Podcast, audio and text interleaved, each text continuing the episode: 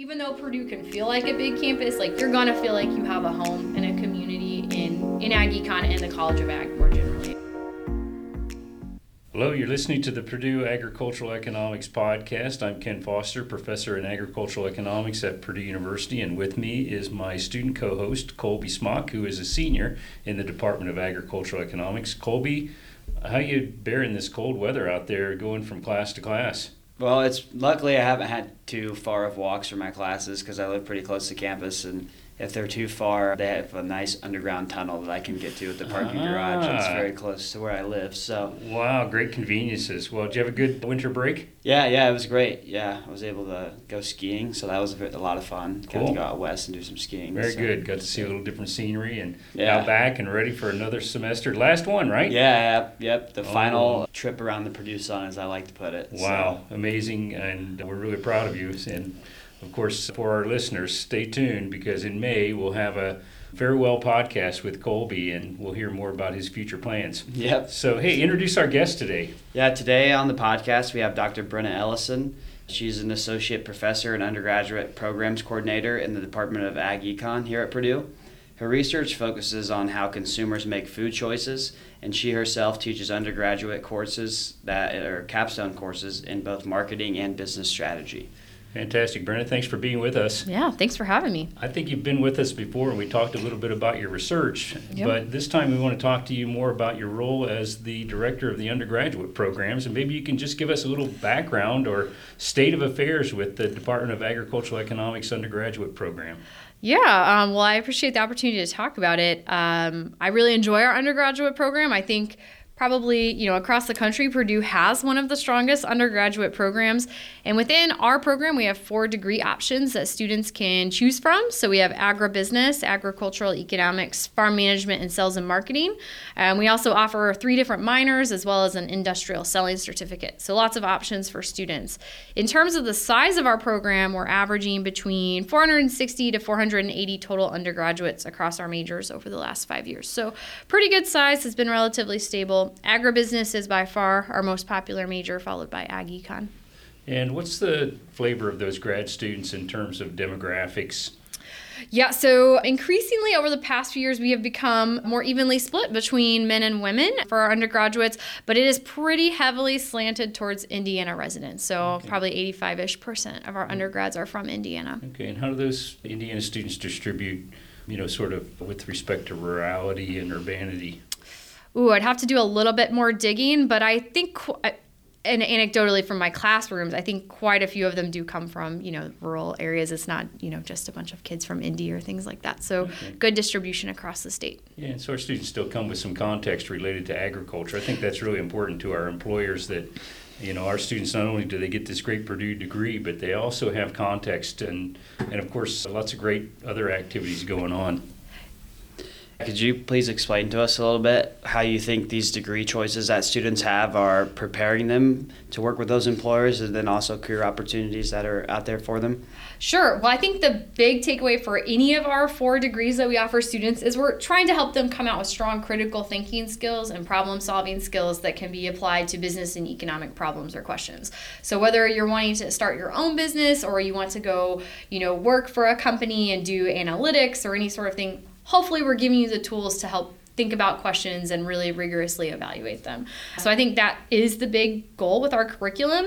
Um, and then there's also more and more interest in trying to bring more rigor, particularly in data analytics, to the curriculum. But it is kind of um, an interesting challenge to figure out the best way to do that. So a lot of employers still talk a lot about Microsoft Excel, but then we also have people at the other end of the spectrum saying all of our students need to know Python. And so it's kind of hard to figure out what exactly the right balance is from a curriculum perspective. What kind of extracurricular activities are students involved in that are preparing them? Yeah, so in terms of like leadership activities in the department, I think our Ag Econ envoys get a lot of experience. So they do a lot of networking with industry professionals, and they also help recruit new incoming students. So I would say that's almost like a sales job for you know sales and marketing oriented students. I think another one that really gives students good practical experience would be our Maymester study abroad that kind of rotates throughout mm-hmm. different locations in Europe. Have you been on it, Colby? I have not, You no, have not? no, Okay. but I've heard good things about it. Seems to be a good time with Dr. Keithy and Andy Oppie, one of our advisors. Uh, but that's a, a nice way to kind of get out of your Indiana, you know, home and, Yeah. and see ag and, and food in a different light somewhere else. And I would say undergraduate research is another good way for students to practically kind of think about ag, food and ag problems and kind of do some analytics work and, and those sorts of things. So I would say those are some opportunities that, you know, our students have. Yeah, I can definitely vouch for that too because I was lucky enough to have study abroad opportunities and research opportunities here at Purdue. And I, I do agree that those are very good ways to get involved in agriculture and just many different things throughout the university. I did my research not exactly in my major's profession. So that was also another benefiting thing that helped like broaden my agriculture scope in general. Kind of looking at it from a different lens as opposed to like I'm an ag business major. I didn't do exactly economic research. I did more like environmental research. But that was a good way for me to diversify my knowledge about agriculture in general. Right. So I would definitely agree that those are great opportunities for people. What do you think about the career fair coming up and opportunities for internships? Could you, because I believe the career fair is here within the next month and a half Yes, it's like some- maybe I know it's month. like late February. So um, Yeah. we do have the career fair coming up, which I, I know is exciting for students. So and you also asked what sort of career opportunities. I didn't get to answer that. Sorry. So There you go. our students go out and do so many cool things after graduation. We did a word cloud from like our latest career data from like 2020 to 2022. I mean, there's so many different job titles, but some of the more common ones. Lots of students that goes into sales in some capacity. So a sales representative, district territory manager, all sorts of things like that lots of oppor- opportunities in ag banking or insurance. There's actually quite a few students that return to production agriculture. So, farming, either maybe a farm manager or working within their own family farm operation. We have students that go into grain origination or merchandising, lots of management trainee programs across lots of different industries, right? So, we know lots of companies offer some sort of management training program, and we have lots of students that go into that as well. Interestingly, in the word cloud, there's a lot of students that go on to pursue graduate school, so that comes out bigger hmm. than probably the, the real proportion that do it, but it's hmm. it's all titled the same way. And we also have, you know, some students who go on to start their own business and become their own owner, you know, entrepreneur. So that's that's a pretty cool opportunity as well. And in terms of internships, we have really good take rates on internships. I think 97% of students in our program do at least one internship before they graduate. Oh, wow. So we do have students, you know, actively engaged in internships, and most of them do more than one. Mm-hmm. Well, a fair number of those internships lead to jobs too, right? Exactly. So there's a lot of students, right, that come out of that internship after their summer from their junior year going into senior year. They may already, you know, basically be employed before they even have that last year of classes to get through. So Wow, fantastic. Speaking of that, what's our placement rate? 99%. Woo! Yeah, it's pretty good. Pretty proud of that one. Andy does a great job keeping on top, make sure we get reporting, so we are fully reporting and still at 99%. Uh, and I don't know if you want to answer this question, but I'm going to ask it anyway. I mean, what's the average starting salary of our most recent graduates from the undergrad program? Ooh, I won't get the exact number right, but I know it's above 51. It's right at like 51,000, a little bit. Wow, that's more than I started at Purdue as an assistant professor many Yeah. years ago. So that's pretty cool. Yeah, and I think a lot of students do quite a bit better. So, you know, with COVID, a lot of companies really were offering like extra incentives. So that is the average, right? But we know some students may go on to grad school, like salaries look quite different there. So um, it is an average, but, you know, I think anecdotally we hear plenty of students getting well above that. So very competitive in the job market. So we've talked a little bit today about opportunities that people can use to get involved through research, through studying abroad, or through internships. Great ways to expose yourself to both this program and agriculture in general. Is there any other ways that people can get involved that we haven't quite touched on yet? Maybe clubs or anything like that? So there's so many clubs, right, on campus. In the department, I'd say our main one is Agribusiness Club, which I know is kind of industry networking focused. I would say the one thing that I didn't mention before that I get really excited about is our Discovering Agribusiness Learning community. So we've kind of brought that back, especially for our incoming students their freshman year, um, to kind of help them have a community and a home and to maybe better understand what their degree can do for them. Uh, and COVID, right, we know people got stuck being at home a lot, and coming to college can be a really big shock when maybe you spent the last year on a computer finishing your classes. Um, so uh, we really wanted to bring this learning community back to help them, not only to, to feel like they have people they know and not make Purdue feel so big, but to also help introduce them to agriculture in general. And so far, the learning community's had about 20 students a year, and it's been really successful at attracting both, I would say, traditional ag background students as well as our non traditional students. So I think it's been a good mix. Very cool. So, you know, maybe speaking personally, you've been here now several years and had a fair amount of experience with our undergraduate program as well as undergraduate programs elsewhere. What are some of your favorite things about our program here at Purdue? So, one, we've kind of hit on it already. It has a very homey feel in that, like, I get to know students by name. I did talk to Colby earlier. I didn't actually get to have Colby in class, but in general, I feel like I get to know a lot of students teaching the senior capstones. And so I think our students hopefully would also say they feel like they know their professors and especially their advisors really well and that people genuinely do care about them. So that's something I think ag across a lot of places does a good job at, but I think it is a good feel here as well. And the second thing that I really want to point out, and Ken, you kind of mentioned it earlier, but I think students here are doing ag econ on purpose and by that i mean like they genuinely want to study agriculture. I've been in a university before where the ag econ department typically got students who couldn't get into the college of business. And when they got to trying to put their cv or resume together they really tried to minimize the word agriculture. But here it's a very different feel. And it's really cool that students are doing it on purpose. And it also kind of changes the way i'm able to teach right? So i can actually lean into that a bit more. Whereas in my previous institution I'd try to balance knowing that interests were very different. Fantastic. I mean, it's clear that, that you love working with students, and I think that's indicative of our department here. What would you tell prospective Ag Econ students about why this is a good place for them to be beyond it, all the enthusiastic things that you've already said. I do try to be a promoter. Well, one, I mean, obviously 99% job placement. That's that's good news for everyone and their parents probably if I had to guess. Yeah. but I would also say it's a very versatile major. So, I don't know what your experience has been, Colby, but in general, we offer a decent amount of free electives, so you have flexibility to add a second major, a minor, a certificate, mm-hmm. those sorts of things. So, we do have that flexibility built in, whereas some programs, you know, maybe like engineering, there's just so many classes to fit, you don't have room for extra, where we can do that.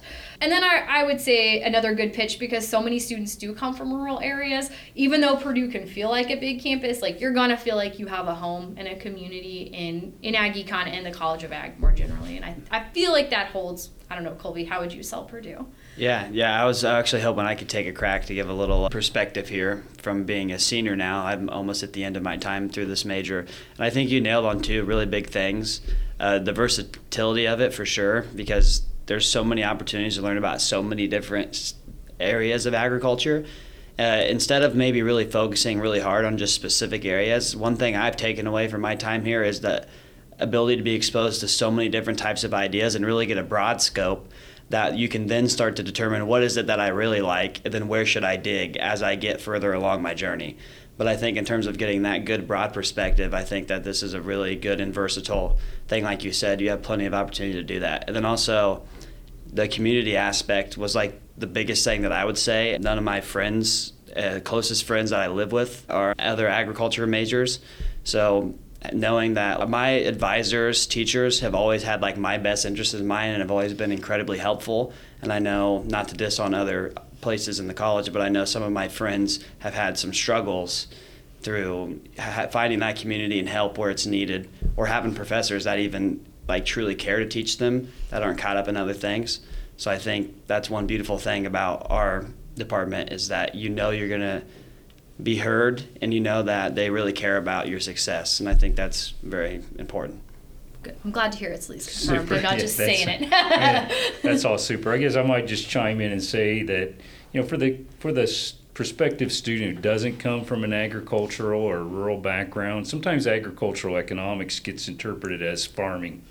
And more and more I discover that our students are incredibly passionate about big issues like sustainability and global food security and things mm-hmm. like that. That's what we do. Yes, we have a few students who go back to the farm and they're engaged in feeding the world directly, but all of our students have opportunities to explore all kinds of ways in which we make food production more sustainable and more affordable to people. And I think that's the exciting part of what we do here when yeah. it comes right down to it. We're also seeing lot, lots more interest in policy, right? So we have a new mm-hmm. concentration in ag econ related to policy and pre-law, and so growing, you know, really well. Lots of students really like that angle as well. So that's cool. Mm-hmm. That's a nice thing we have. I might have you just talk a little bit about the new Spring Start program that's being launched by the College of Agriculture.